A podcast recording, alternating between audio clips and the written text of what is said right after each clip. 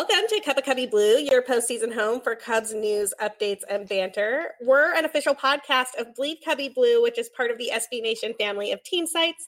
And you can find us on Apple, Google, Spotify, or wherever you get your podcast by searching for Bleed Cubby Blue.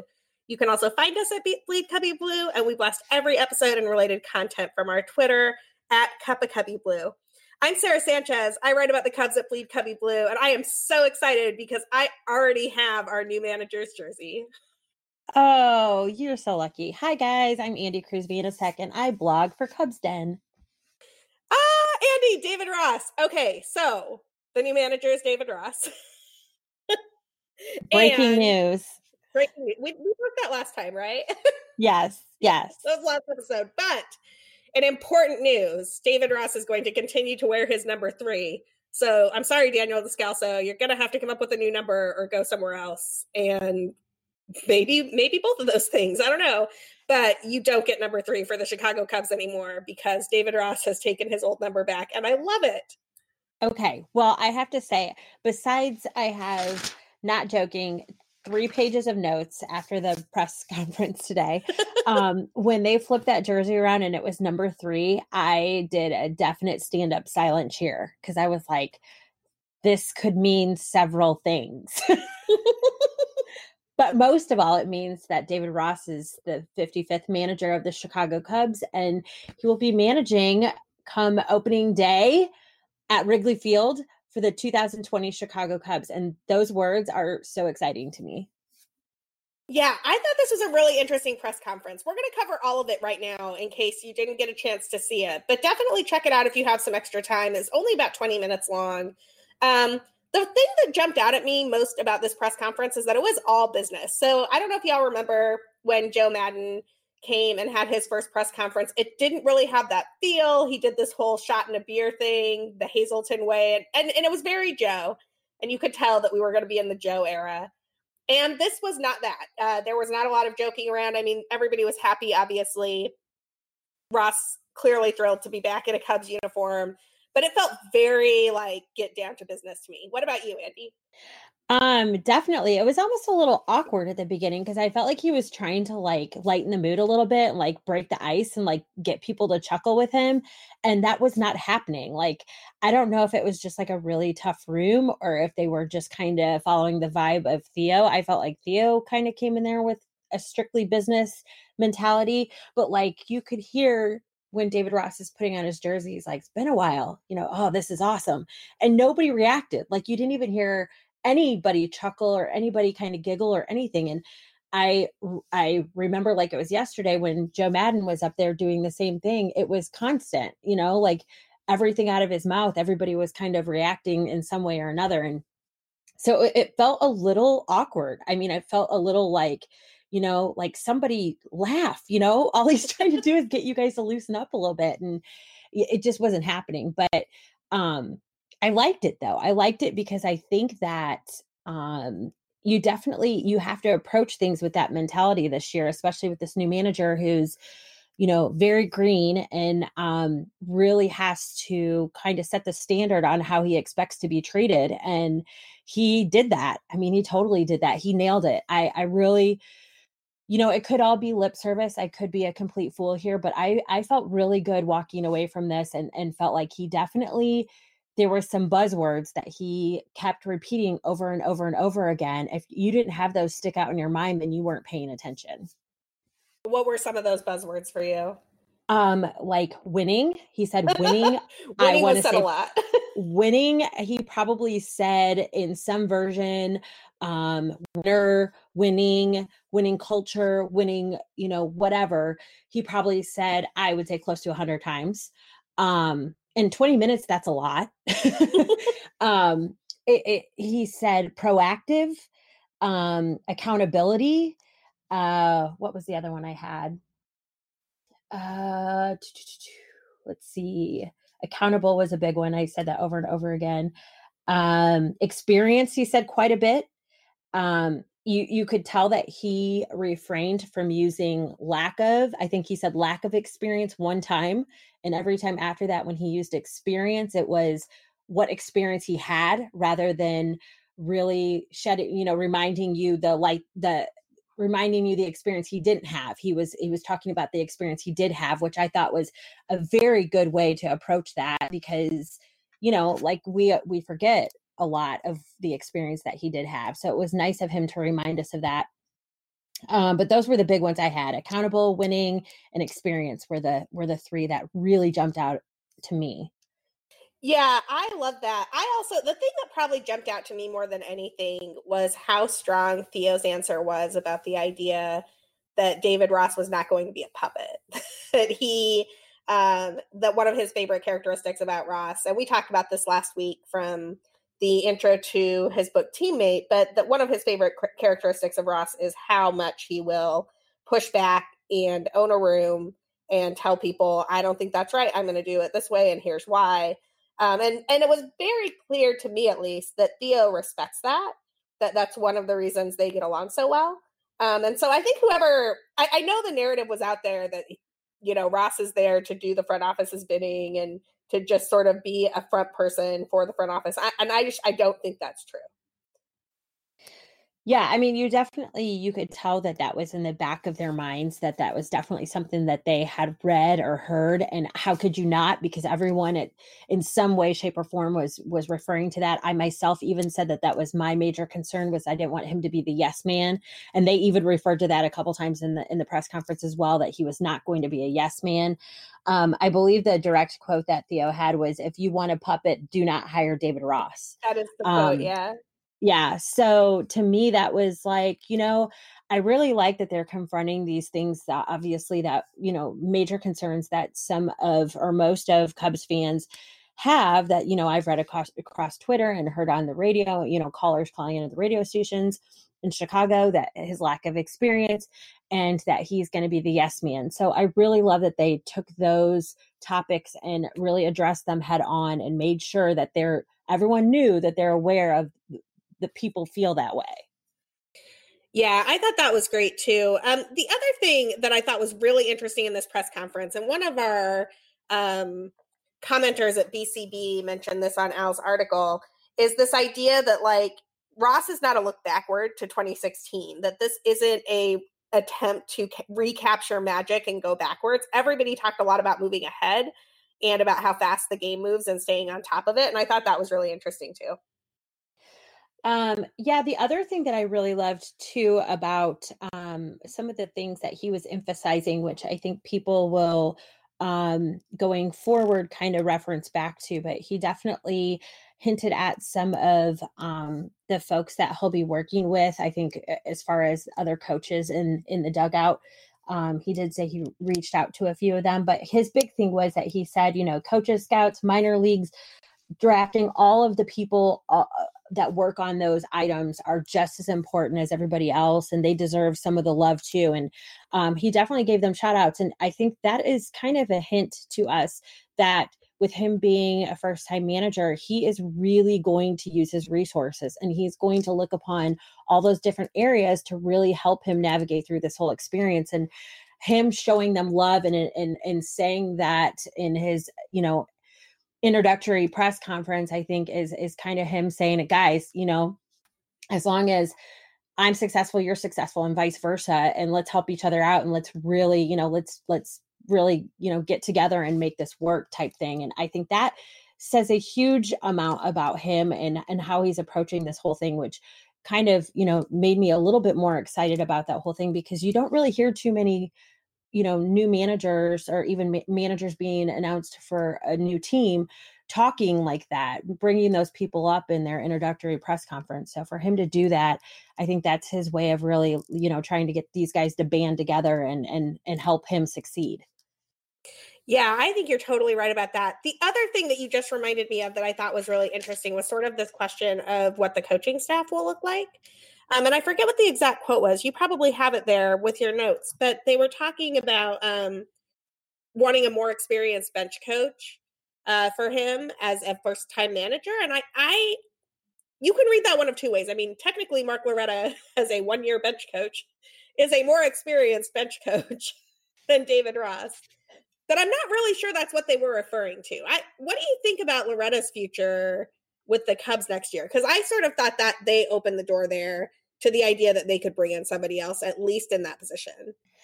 Yeah, I agree with you there. I my total thought on my initial thought on that comment, and I can't remember exactly how it was said either, but basically I felt like they were saying that he wanted somebody that um, did have that experience under their belt for to be his next in charge. And that's the way I took it. And kind of additional, additional to that, I took it as it would not be Mark Loretta. Like I was thinking that they would probably bring somebody in that um, would work well with, with David Ross, but at the same time have some more of that experience that he is lacking. And I don't think that one year is probably what they were referring to, right. But you never know. I mean, you honestly never know. And, um, you know, he said when the question was asked, he said, I was surprised that he even answered it, because most of the time you hear them kind of, you know, deter from answering questions like that, especially in their initial, you know, press conference, because it's such a a new thing. They they I'm sure he has an idea of what direction he wants to go, but I'm sure it hasn't been decided yet. So for him to even, you know, navigate through that question, I was pretty impressed with that. And it, you could tell that, you know, he was like, well, I've reached out. And, um, you know, this is a conversation that I'll have with them going forward, and, and we'll, you know, we'll figure it out from there. But I kind of got the idea that there would be some new, um, new coaches coming in. Yeah, I thought so too. And I, I'm really curious to see who sticks around. I, I hope, and you know, I've talked about this before. I think that some of the coaching staff needs some continuity. One of the problems I think this team has had is that they have not had the same any like of the same hitting or pitching coaches for like three years in a row. They've just like completely turned that over multiple times. So I'm hoping that some of those uh, names and faces stay the same, but it'll be really interesting. I think that now that we know who the manager is going to be, the next thing here for Cubs fans is watching the rest of the coaching staff and just seeing who, who else is coming back and what's that going to look like. One other thing I wanted to bring up that I thought was very interesting, and he mentioned quite a few managers that he played under that had such a great influence in his life and that would be a great influence in his managerial style. And one thing that you cannot ignore is that he said there would be a heavy mix of Joe's managerial style in his own managerial style, that you would see a lot of the same tactics and Um, ideas and systems that Joe used. And I was kind of thinking, like, half jokingly in my head, oh my gosh, Theo is sweating right now. like, like there's a reason why they got rid of Joe Maddon. And now basically, you know, you know, baby Joe just got announced to the team now. Baby so it's like, it, it's kind of funny to me when he said that there would be a very heavy mix of Joe's managerial style in with his own style, but he, he did add in, he definitely wanted to put his own stamp on things. But the fact that he said, you know, he, he talked about people like Bobby Cox, and I'm drawing a complete blank on the other two that he said, Bobby Valentine and somebody else. Um, I can't remember, but, and Joe Maddon was the last. And then I think Joe Maddon was said last on purpose because he said you're going to see a very heavy mix of his style and with David Ross's managerial style. So I just found that very interesting that he would um, go that route. And I'm sure that Joe appreciates that. And that is definitely him showing mad respect to him. But at the same time, you know, the front office was probably smacking their heads going, oh, crap, what did we do? like, we, we got rid of Joe Maddon just to get baby Joe in here. So, um, yeah, we'll see how that how that goes, but I'll be very interested to see how he mixes that style with his own. Yeah, that'll be interesting to me. I I don't I I imagine that David Ross said something like that during one of the many interviews that he had. Um, I think that if you could take the best parts of Joe Maddon and mix it up a little bit with a bit more of a stringent accountability regime and like more um, consistent practice and, you know, being able to like come to the game ready to play. I think that that is probably what they were hoping for, but we'll see. It's going to be interesting for sure, because I, I mean, he, he has played under a lot of incredibly great managers. I think I was reading a list and he had played under Bochy. He'd played under Cox. He played under like all of these Maddon. He played under all these great managers. I think that that probably gives him an idea of what he liked about each of those different clubhouses as a player. And it'll be fascinating to see how he tries to recreate the best parts of all of those people who are definitely Hall of Fame managers.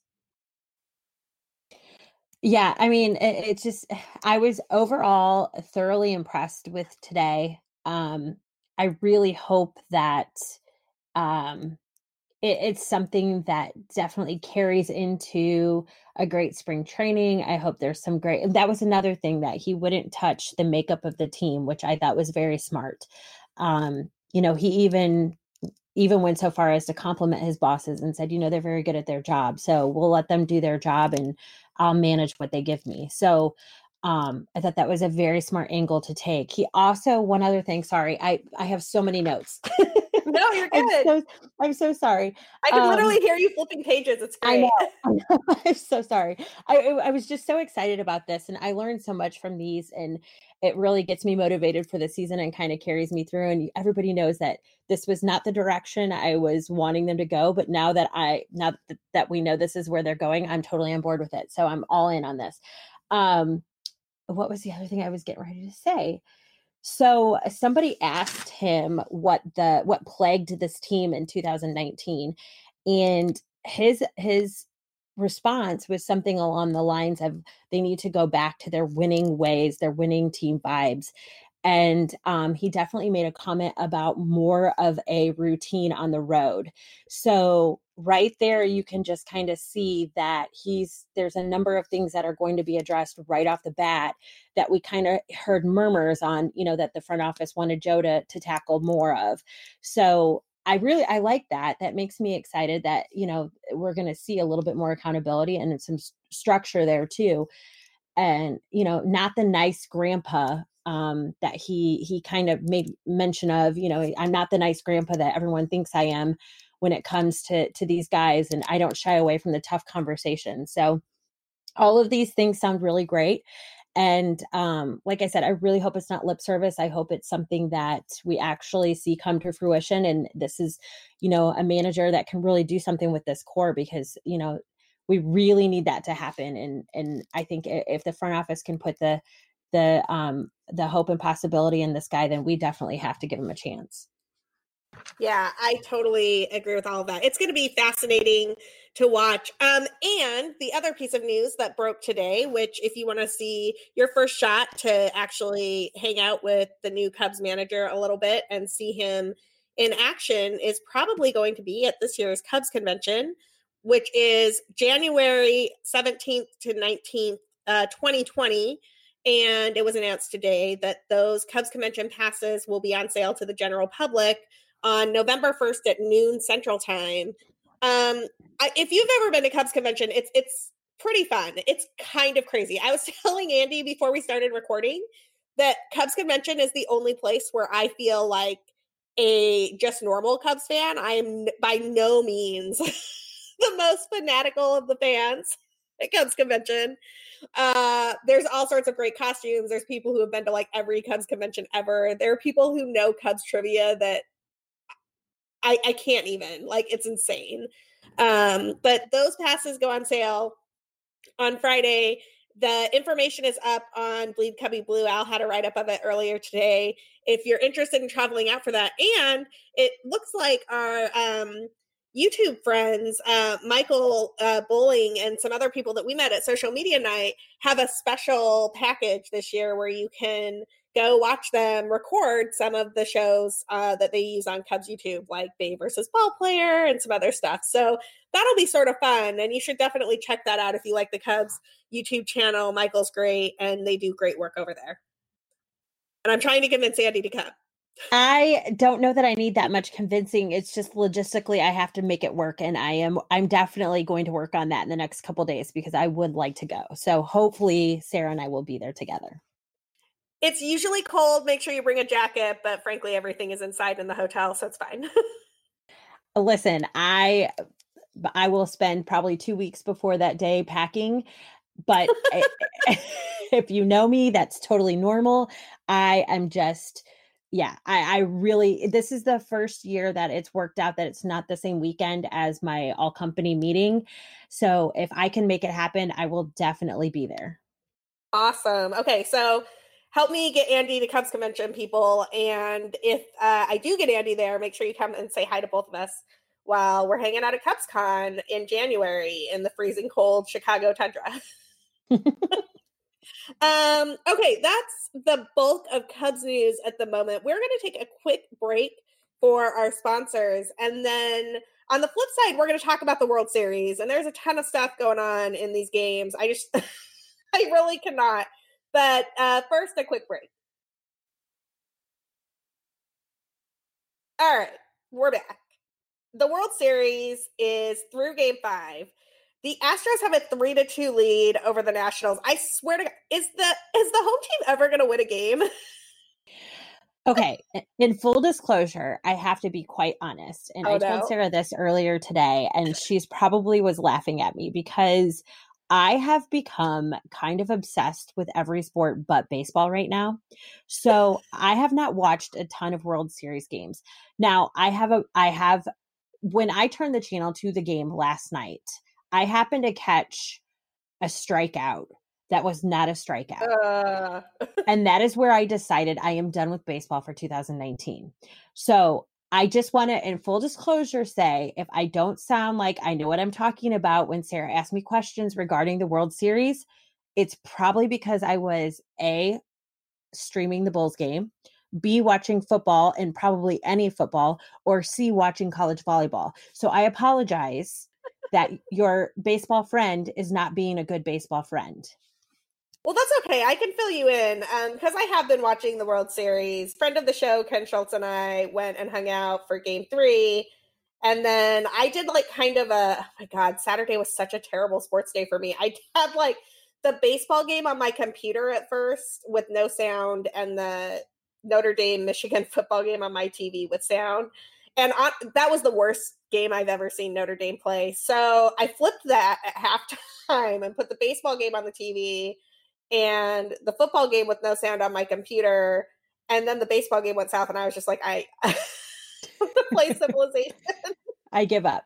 I give uh, up. Saturday, Saturday I gave up. I gave up right about the eighth inning. Um, but I have I have been watching this. So, and I, Andy, a lot of stuff has happened that I know you're going to have thoughts about. So let's start with where you started, which is a strikeout that's not a strikeout. I wrote about this for Bleed Cubby Blue today.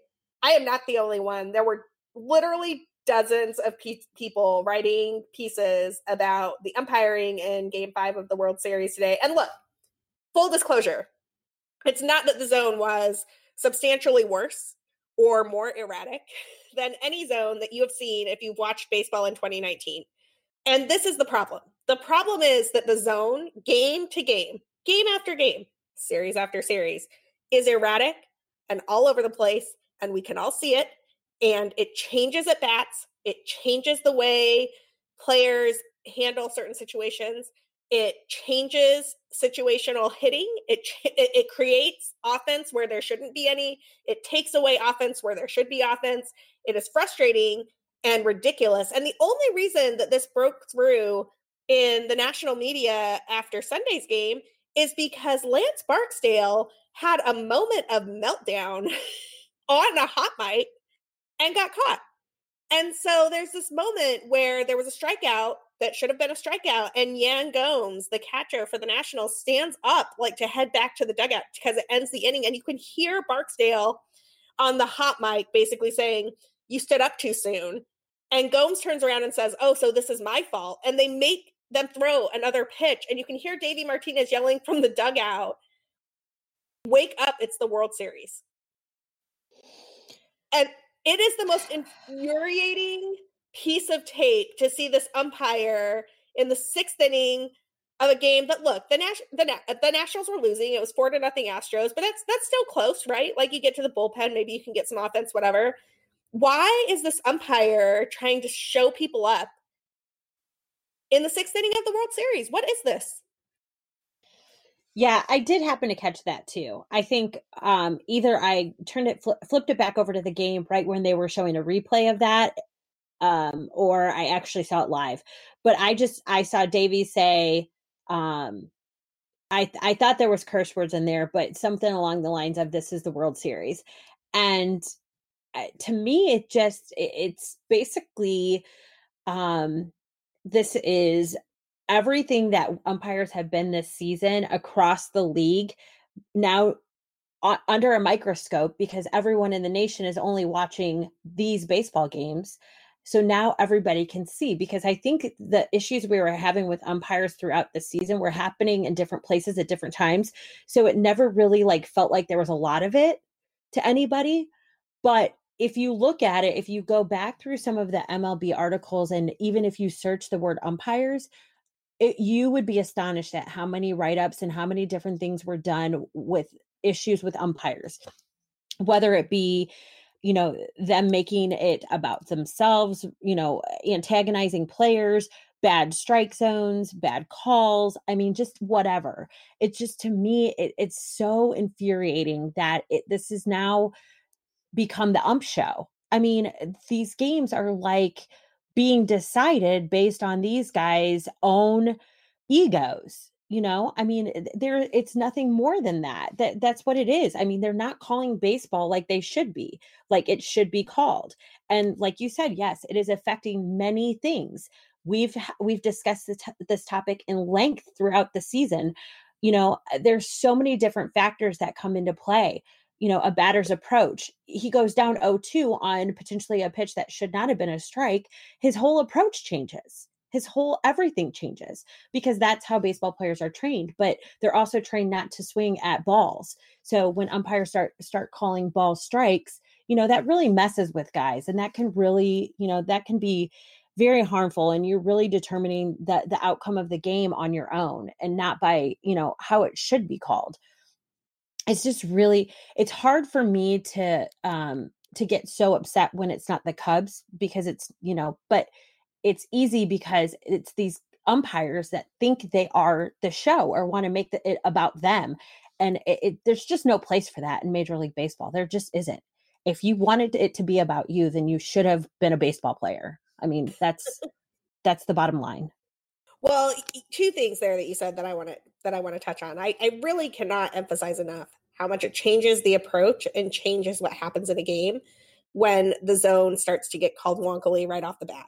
Right. So if you were watching game five, a really good example of this early in the game, um, I think it's the fourth inning, Carlos Correa comes up, he's down oh two. There is a slider that's thrown that's on the corner, like edge of the strike zone.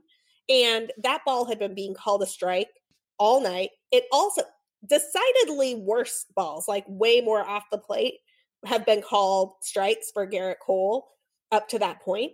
And so by all accounts, like Correa probably struck out there. I mean, I thought it at home. A bunch of people watching thought it. I saw Twitter kind of light up with like, what is this call? Five pitches later, Correa hits a two-run home run, and a ball game goes from two nothing to four nothing. And that is just, I I can't even imagine being in game five of a tied series in the World Series and knowing that the difference between four runs and two runs was a call that has been being made one way all night, and all of a sudden it's just not made that way. Like, what even is that? That's not good for the game. Players don't know what to swing at to make good contact at that point. They have to protect the plate against absolutely everything. It's no wonder that strikeouts are up, or that weak contact is getting made when you don't know what a ball and a strike is. And it's it's just so frustrating. But the second thing that you said that I also want to talk about is that the ump show has got to go. The, this thing with Yan Gomes where he's like, oh, well, you stood up too fast. Like, are you kidding me? It is not about you, Barksdale. This is not your show. You are here to be a practically invisible arbiter of balls and strikes. Your only job in this game is to be fair to both sides.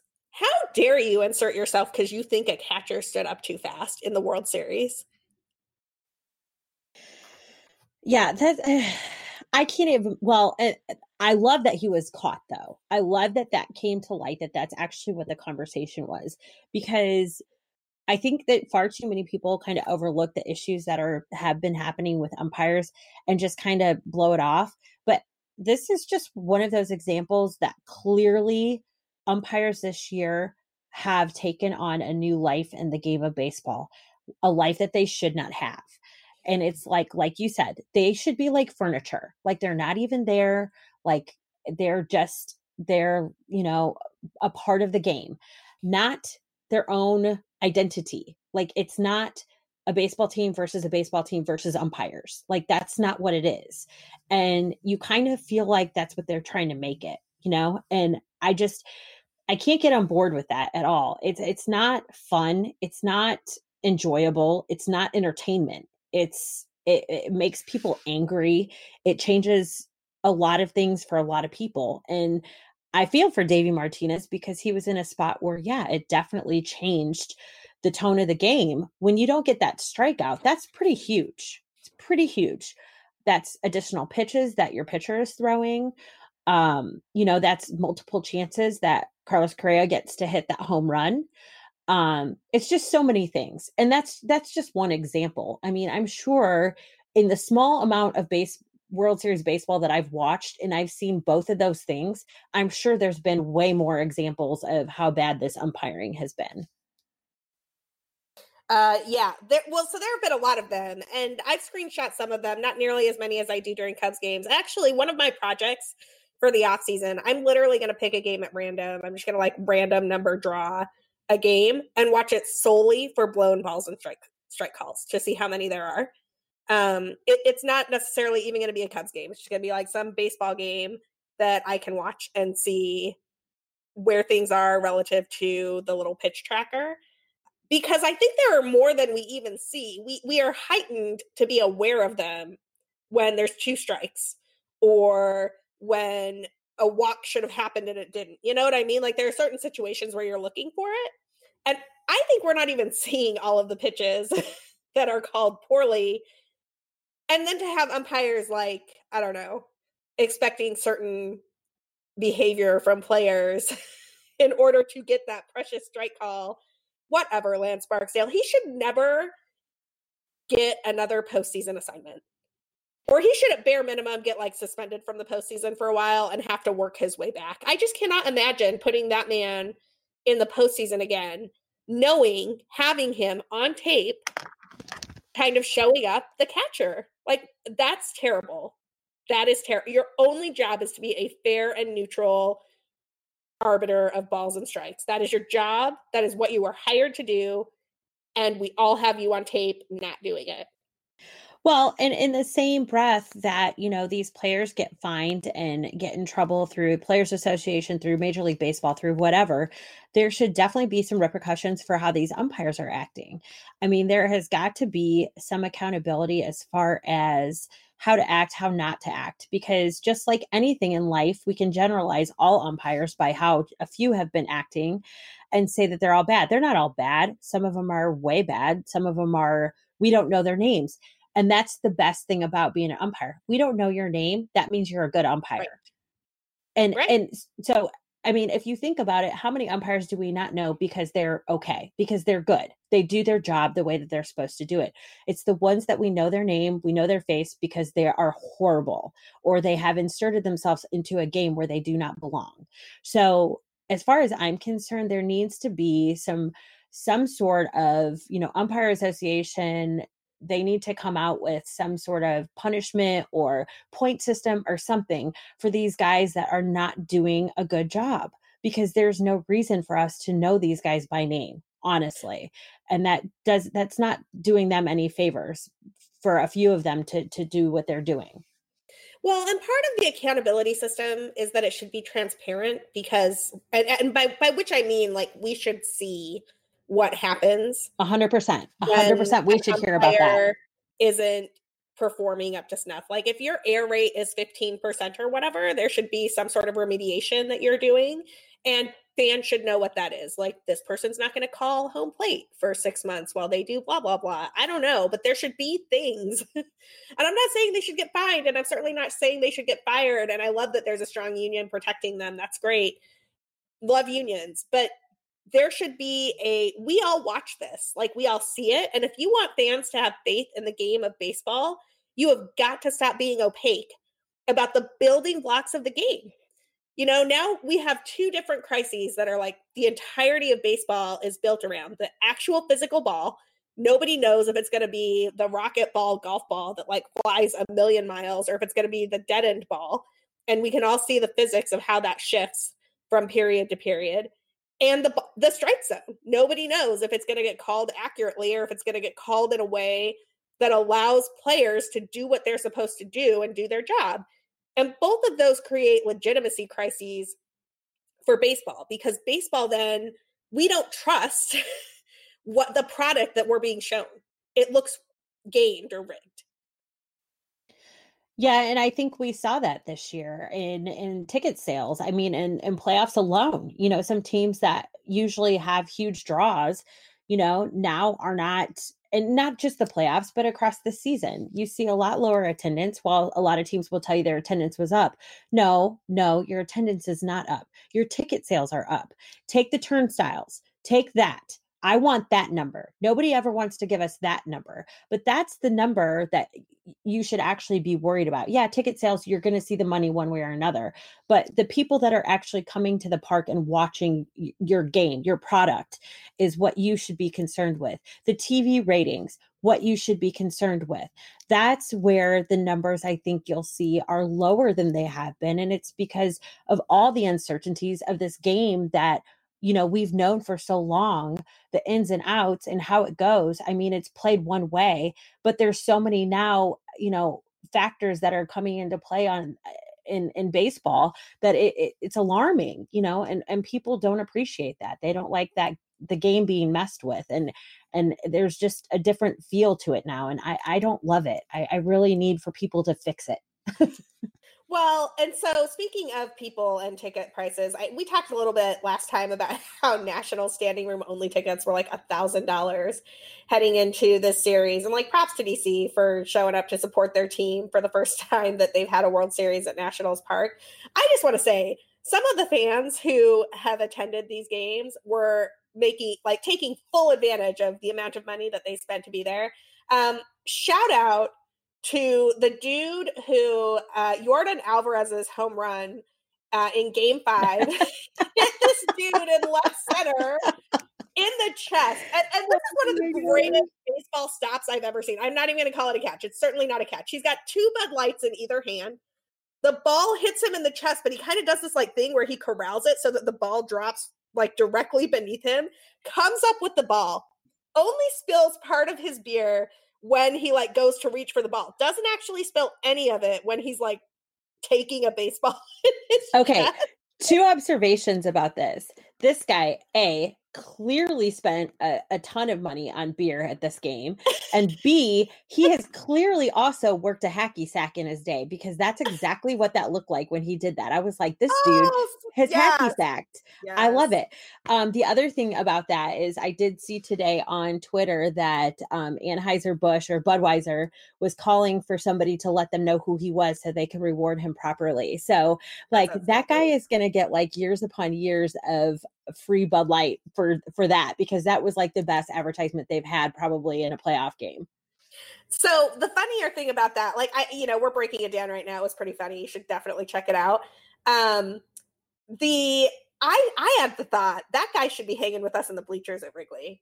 Like, that is a Wrigley move to like totally their two beers and like not spill any of that. He would not have come up with the ball though if that was at Wrigley. There's no That's way. True. That's true. Yeah. There there definitely would have been a much uh, more fierce scramble for that ball. Oh, yeah. He could have no beers in his hand and he probably still wouldn't have come up with the ball. Well, he was also helped by the fact that the woman who was right next to him was like hiding from the ball. She was doing yeah. the like power move. She kind of ran so from she it. was not competing at all, right? Like right, there was a guy yeah. on the other side with a glove who had no shot. His arms were too short. Um, and then there was a guy behind looking at him like, whoa, buddy. Like he had no challenge from the woman next to him. It he was thoroughly it was thoroughly impressive. I was very impressed with that whole move. That was that was well done. Anyway, ball dude with the beer, you should come hang out with us at Wrigley sometime. You would fit right in at social media night. I am just saying. Um, you can hold my beer. How not to fan at a baseball park. Two women apparently got banned from M L B stadiums indefinitely for flashing Garrett Cole. I mean, so, have you seen him? I'm just no. kidding. I'm totally kidding. I'm totally kidding. That was bad. That oh was my really God. bad. I'm just Mister kidding. Andy, Mister Andy does listen to the show, right? No, I'm just kidding. So oh, don't get yourself banned from all M L B parks by flashing people at the World Series. That's not the way to do this. I was totally um, kidding, you guys. Totally kidding. Yeah, yeah, sure. Hi, Mister Andy. Um, oh, uh, my. If anybody decides to flash Garrett Cole in Houston, we will be talking about it next time on Cup of Cubby Blue. And seriously, we want to find out who this guy with the Bud Lights are, because he needs to come hang out with us in the bleachers sometime. Uh, that's all the time that we have for today. Thank you all so much for listening. As always, you can follow me at BCB underscore Sarah. You can follow Andy at BRYZ underscore Blue. You can follow both of us at, at Cup of Cubby Blue. And we will be back later this week talking about the fin- finale of the World Series and all things Cubs. Bye.